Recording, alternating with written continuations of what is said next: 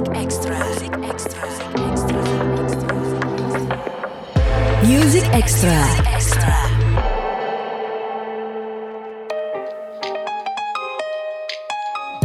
Halo semua, apa kabar? Reno Aditya hadir lagi di Music Extra dan seperti biasa gue akan mengajak good friends kenalan dengan seorang musisi yang masih segar karena wah bisa dibilang fresh from the oven nih. Belum setahun berkarir di industri musik Indonesia tapi udah punya dua single yang ini gue ambil contekannya dari sebuah uh, digital music platform ya single terbarunya aja yang baru dirilis sebentar itu udah seribuan lebih yang dengerin. Dia adalah Aldif. Halo Kak, kabar? Apa kabar? Halo apa kabar semuanya, apa kabar? Aldif, jadi gini, good friends, kita tahu sosial media itu berpengaruh banget sama hidup kita kan. Ya, Uh, betul. kadang nggak lengkap hidup kalau belum curhat di sosial media. Nggak lengkap kebahagiaan lo kalau lo nggak share itu di sosial media. Dan gue bisa bilang sosial media lah yang merubah jalan hidup seorang Aldif ya kan ya. Betul. Karena dia adalah salah satu juara di sebuah ajang pencarian bakat yang digelar sama sosial media juga. Ya, betul sekali. Tapi sebelumnya, sebelum itu terjadi, lo pernah berpikir nggak sih kalau hidup lo nanti akan jadi seorang penyanyi profesional gitu? Kalau Kita berpikir mungkin nggak, kalau Nah. kalau berpikir aku nggak pernah berpikir untuk jadi penyanyi, untuk jadi penyanyi itu nggak pernah. Tapi kalau mimpi itu selalu mimpi aku Oh. ah kayaknya pengen deh jadi kayak kayak mungkin ya mungkin contohnya kayak Afgan kayak Eh, uh, Sensi Morangkir kayak gitu kayaknya wah. Tapi dalam hati juga bilang mungkin nggak ya mungkin nggak ya. Tapi alhamdulillah terbukti dengan sekarang bisa bikin karya dan sekarang bisa uh, dikenal walaupun belum banyak orang yang kenal aku tapi paling karya aku udah udah banyak yang dengerin. Ya karena baru kalau da- dilihat dari single pertama sampai single kedua, single pertama itu Juni eh Januari ya, Januari 2000. Januari ya Jadi single pertama yang dirilis sama Aldif itu berjudul Tinggalkan Rasa. FYI, tinggalkan rasa kabar burung yang beredar ini adalah lagu curhatnya Aldif karena based on true story. Gila. gini, gini, gini, gini, gini. Tapi ini mungkin mungkin ini terjadi, ini ini wajar terjadi ya, karena kan kita biasa menceritakan kehidupan kita di sosial media, curhat di sosial media. Gue lagi berantem sama pacar gue, gue bokeh nih, ya kan dan lain sebagainya. Tapi lo menceritakan kehidupan pribadi lo lewat lagu ke orang banyak gitu. Rasanya gimana dia?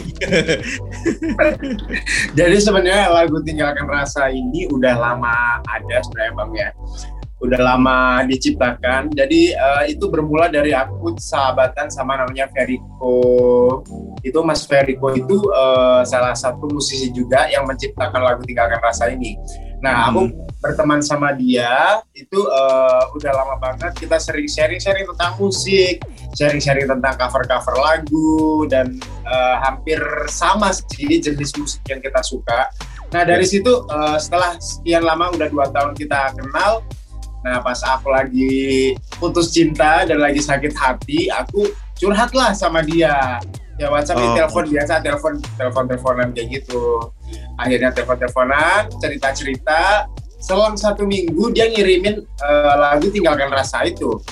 Oke. Nah, setelah setelah aku dengerin, kok ini lagu kayak pengalaman hidup gue ya gitu. Terus akhirnya, kan curhatan gue dijadiin lagu nih gitu ya. iya langsung langsung aku tanyain kan, kok ini kayak kenal banget sama cerita di lagu ini. Ya emang gue bikinin lagu itu buat lo karena eh, gue kehabisan inspirasi dan pas dengerin curhatan lo, gue akhirnya jadiin lagu. Nah, cerita awal Oke. mulanya dari situ lagu tinggalkan rasa. Oke oke oke. Ketika menang di ajang pencarian bakat itu di tahun 2020 ya. Iya betul. Bulan apa sih kalau boleh tahu? Waduh, bulannya aku agak lupa ya kan. Eh, pokoknya awal pandemi. Awal pandemi bulan apa ya? Maret April gitu ya. Iya iya Maret iya. April. iya. Ya. Iya. Kan Itu kemudian pun proses itu pun dikarenakan aku itu bingung. Eh, biasanya kan dulu aku pas waktu itu waktu kuliah. Nah biasanya aku ngejam-ngejam di kafe-kafe kayak gitu kak.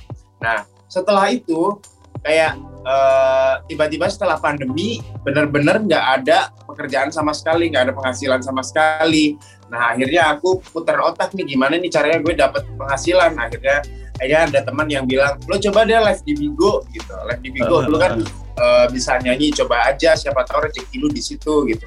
akhirnya aku download lah aplikasi itu aplikasi live streaming itu setelah aku login aku lihat isinya cewek-cewek semua ya Nah gitu. itu, gue mau ngomong itu.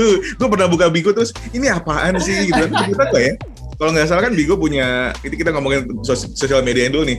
Ya. Jadi walaupun jujur aja buat sebagian orang kalau ketika dengar kata Bigo kan konotasinya negatif. Tapi padahal Ya. tim Bigo sendiri itu berusaha merubah eh, pikiran orang-orang karena mereka punya kayak punya host juga kan Bigo itu ya. ya Punya host yang punya berbagai aktivitas yang bisa ditonton termasuk nyanyi tadi ya. mungkin kalau dulu emang eh, orang-orang menganggap Bigo itu negatif ya kayak Hmm. kayak nah kalau untuk sekarang Kadang bukan dong Ji.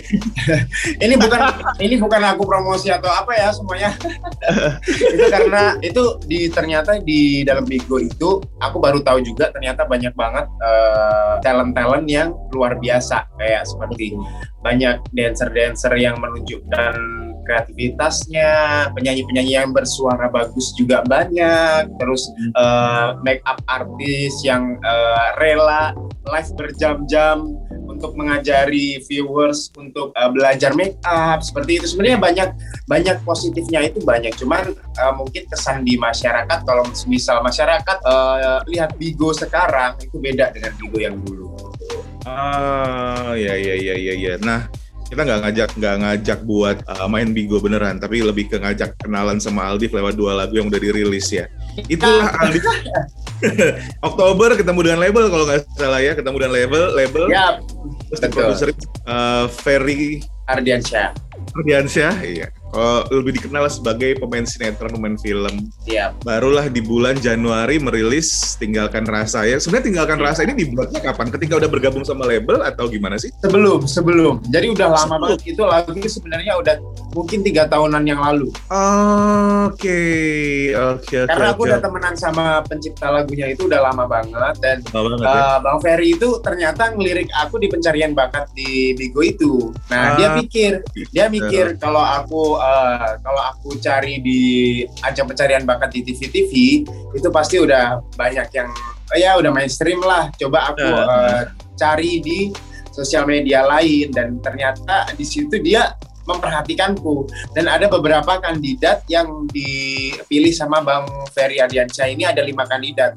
Nah pas nelpon aku itu dia bilang kalau semisal si Aldif ini juara satu, gue bakalan produserin dia gitu dan alhamdulillah ternyata juara satu dan keesokan Oh. harinya langsung ditelepon sama beliau. Berarti Gapur tetap ngebul, eh dapat rezeki baru. Dapat ngebulnya Iya. dari hadiah dari hadiah lomba ya. Tapi kita nggak tahu nggak pernah tahu kan karena karena kan kita kita baru kenal nih Div. Kita, kita baru kenal hari Iya. ini dan fans juga mungkin banyak yang belum kenal sama Aldif. Walaupun lo Iya. bisa cek di Instagramnya Aldif tuh ada ada Aldif underscore official pakai V ya A L D I V underscore official bisa kenalan di sana pengen cari tahu seperti apa sambil dengerin lagunya di digital music platform udah dirilis gak cuman satu lagu sudah ada dua single yang dirilis yang pertama tinggalkan rasa yang udah dirilis Januari yang terbaru adalah Tuhan kirimkan hatimu yang diproduserin sama Badai ya Iya betul. jangankan yang jago nyanyi yang nggak bisa nyanyi aja banyak yang bercita-cita jadi penyanyi. Contohnya gue, ketika dengerin lagu kesukaan pakai AirPods sambil atau dengerin sambil nyetir di mobil gitu ya, suka ngebayangin lo di atas panggung nyanyi dan lain sebagainya. Dan itu ya namanya impian sih, walaupun kadang-kadang impian kan gratis ya, walaupun kadang-kadang nggak realistis. Tapi gak semua orang bisa mewujudkan mimpinya seperti Aldif. Se- Sebelumnya Aldif bilang gue gak pernah bercita-cita jadi penyanyi. Tapi mimpi jadi penyanyi profesional itu pernah, cuman nggak tahu caranya. Cuman ya itu tadi, eh kalau patah bule bilang di mana ada kemauan di situ ada jalan. Akhirnya Aldif jadi juara di sebuah ajang pencarian bakat, dilirik produser, rekaman, dan merilis dua single sejauh ini. Tinggalkan Rasa dan juga Tuhan Kirimkan Hatimu. Music Extra.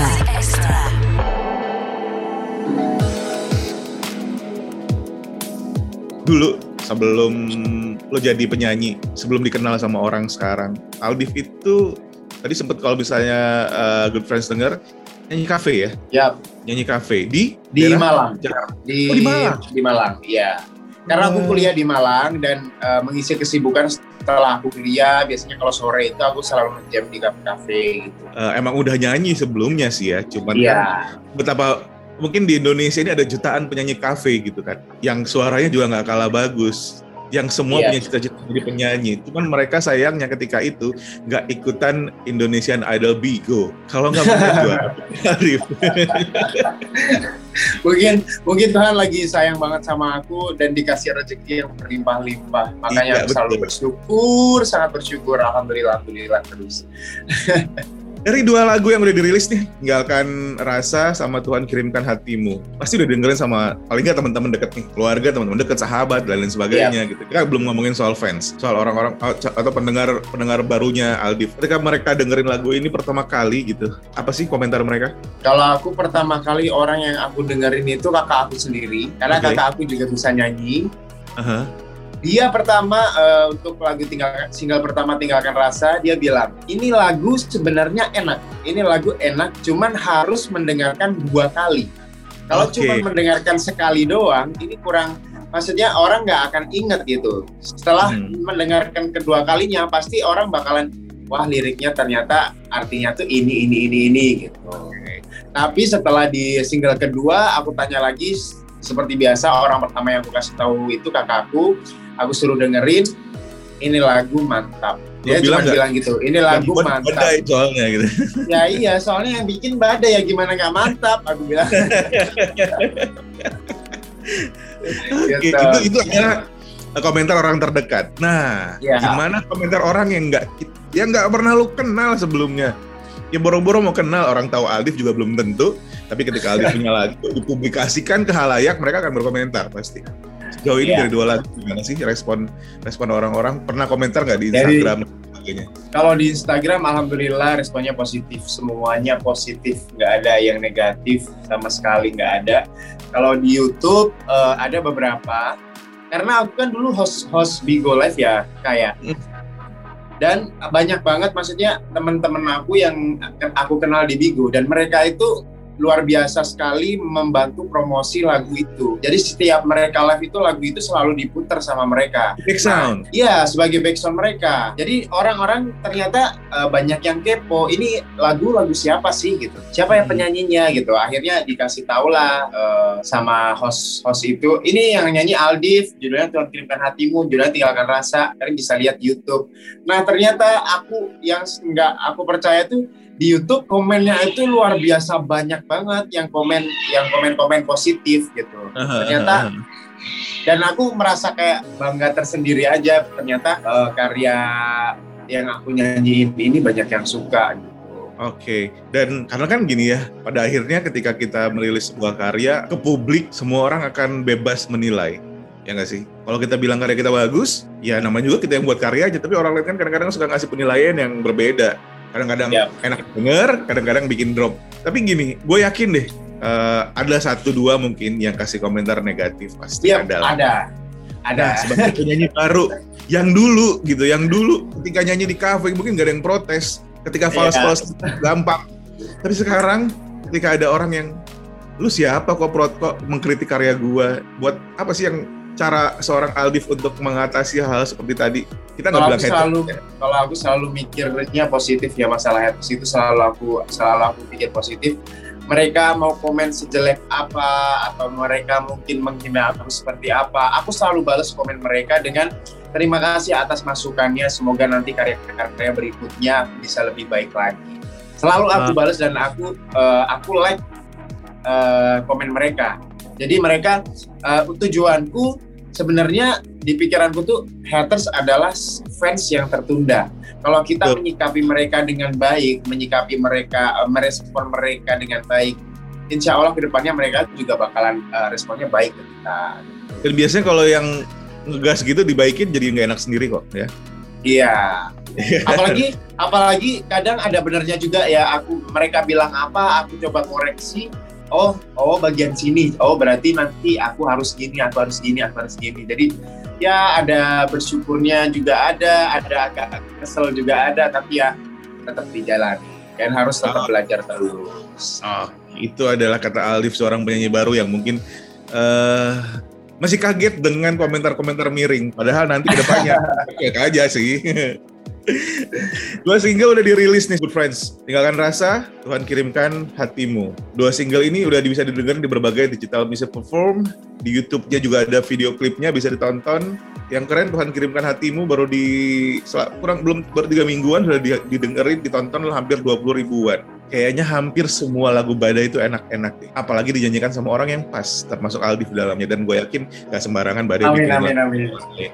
Tapi gini, ketika lo nyanyiin lagu, ini tahu ini yang buatin Badai. Kita bisa bilang Badai Krispati. Mau dia udah nggak di Krispati sekarang pun orang-orang tetap bilang dia Badai Krispati iya, kan. Badai Krispati tetap. Ada beban nggak? Aduh ini lagunya Badai lagi. Gua ntar jelek nyanyinya gitu-gitu. Jadi sebenarnya aku itu uh, fans berat Krispati dari aku kecil sebenarnya. Dari kecil aku udah maksudnya udah dengerin lagu-lagu Krispati dan aku tuh baru tahu itu belum belum belum lama aku SMA itu aku baru tahu ternyata kebanyakan lagu-lagu Krispati itu penciptanya itu Mas Badai. Uh. Nah, setelah itu uh, pas aku rilis di lagu Tinggalkan Rasa, uh, alhamdulillah Bang uh, Mas Badai ini berkenan untuk hadir di acara perilisan lagu aku itu. Oke. Okay. Nah dari situ dia mungkin dengerin dengerin suaraku dan tiba-tiba setelah dua minggu ke depannya dia mengirimkan lagu uh, ke manajer langsung manajer uh, bilang ke manajer lo coba dengerin ke Aldif deh coba Aldif mau nggak uh, nyanyiin lagu ini gitu nah dari situlah dan setelah pertama denger itu langsung easy listening banget dan langsung nempel di otak aku. Jadi udah kalau udah kita dengerin lagu ini lagu langsung nempel di otak berarti ini lagu bagus gitu. Oh. ya udah dari situ langsung aku mau lagu ini gitu. Nah dari Baru situ langsung langsung ketemu Mas Badai, kita ngobrol-ngobrol, workshop, dan itu benar-benar cepat banget. Uh, take vokalnya itu cuman nggak ada mungkin 15 menit satu kali take doang dan langsung Bukan selesai udah. Iya. nice, nice, nice, nice, keren, keren, keren. Keren keren keren keren. Keren nah.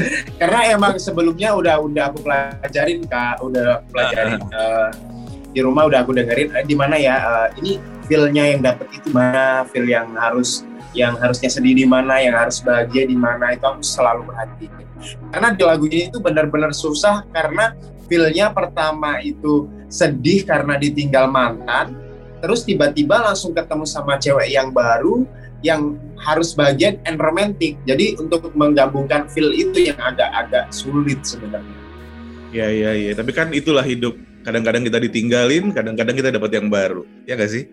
Iya. curhat juga ya. eh tapi gak Div, kan sekarang ya. lagi susah nih mau ngapa-ngapain. Apa? Jadi uh, yang lo kerjain buat memperkenalkan lagu ini ke orang banyak gimana sih? Tetap uh, kemarin radio itu ada beberapa radio yang uh, mau menerima visit promo. Uh, Kayak kemarin kayak kemarin di Jawa Barat aku ke Cirebon itu ada lima radio ke okay. Bandung ada empat radio di Tangerang ada dua radio di Bekasi ada tiga radio nah di situ mungkin kalau sekarang penyanyi-penyanyi sekarang jarang ya kak untuk visit-visit radio kayak gitu ya. Tapi menurut aku radio itu penting banget karena promosi via radio itu orang orang yang ada di mobil nunggu macet pasti yang disetel radio orang-orang oh, iya, pedalaman ya pasti yang di orang-orang yang di daerah-daerah seperti itu pasti yang didengerin juga radio. Jadi menurut aku juga penting sih. Nggak perlu me, uh, mengandalkan trending di YouTube atau apa yang penting usahanya itu. Gimana sih usaha uh, penyanyi-penyanyi dulu bisa bisa sesukses sampai sekarang gitu nah dari situlah aku dikasih dikasih masukan ya lu lu harus ngerasain kayak gini nih sebenarnya mereka dulu tuh kayak gini gitu strugglingnya Gak semua ya. orang suka dengan lagu kita, dengan karya kita. Ya, Karena kan mesti punya dua album dulu baru jadi meledak dan lain sebagainya ya. Udah siap belum gitu? Misalnya nih, ber, ya Aldi baru punya dua lagu, jujur aja. Iya. Tapi kalau misalnya udah punya satu album, terus kayaknya kok gue masih gini-gini aja karir gue. Lu siap lu siap struggling sampai sukses banget kayak kita bilang sesukses Chris Patih deh sebagai yeah. band yang suka ya kan kalau Chris Patih dulu jujur aja dari, dari lagu pertama aja langsung terkenal gitu kan tapi yeah, kan betul. murah itu gitu kan kira-kira gini Kalau buat Aldif sendiri, lo akan sekuat apa kira-kira? Mengingatkan persaingan di industri musik kita lumayan kenceng sekarang. Semua orang, semua penyanyi di Indonesia itu bagus-bagus. Karyanya keren-keren sekarang. Setiap minggu ada karya baru, setiap minggu punya ciri baru, ya kan? Belum lagi uh, dari luar negeri dan lain sebagainya. Nah, buat Aldif tetap untuk terus bisa di bisa dilihat sama penikmat musik Indonesia gitu.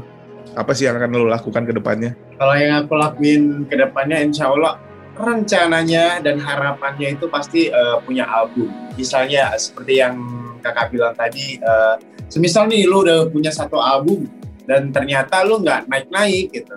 Nah ternyata di sini kita punya tim, uh, benar-benar punya tim yang khusus ada khusus untuk sosial media, untuk promosi, untuk uh, pokoknya setiap tim itu dibagi-bagi. Nah, untuk tim promosi ini udah punya strategi sendiri untuk ke depannya Aldif ini bakalan gimana. Gitu. Nah, untuk untuk perkenalan di lagu Tinggalkan Rasa dan lagu Tuhan Kirimkan Hatimu ini, ini kita lihat nih perkembangannya seperti apa, naiknya seperti apa. Nah, untuk single-single selanjutnya, ini insya Allah uh, karena ini mendekati bulan Ramadan ya kak ya, kita uh, aku udah siapin tiga lagu religi khusus religi untuk bulan Ramadan dan untuk single ketiga kelanjutan single ketiga nanti insya Allah di eh, habis Lebaran itu uh, strateginya mungkin ini agak sedikit bocoran kita selalu menggait uh, musisi-musisi ternama Indonesia jadi karyanya sudah pasti diakui oleh masyarakat. Pasti udah tahu, oh ini karya, oh ini karya. Tapi kan itu itu menciptakan ya. lagu buat Aldif ya? Ya, mereka, mereka buat lagu buat Aldif. Tapi punya cita-cita nggak sih? Single ketiga gue pengen duet dong. Gitu. Pengen pengen kolaborasi dong sama penyanyi ini. Ada nggak sih? Pasti punya deh nggak mungkin. Ada banget, ada banget, ada banget, ada banget. Itu sos sosok itu adalah Tiara Andini. Oke.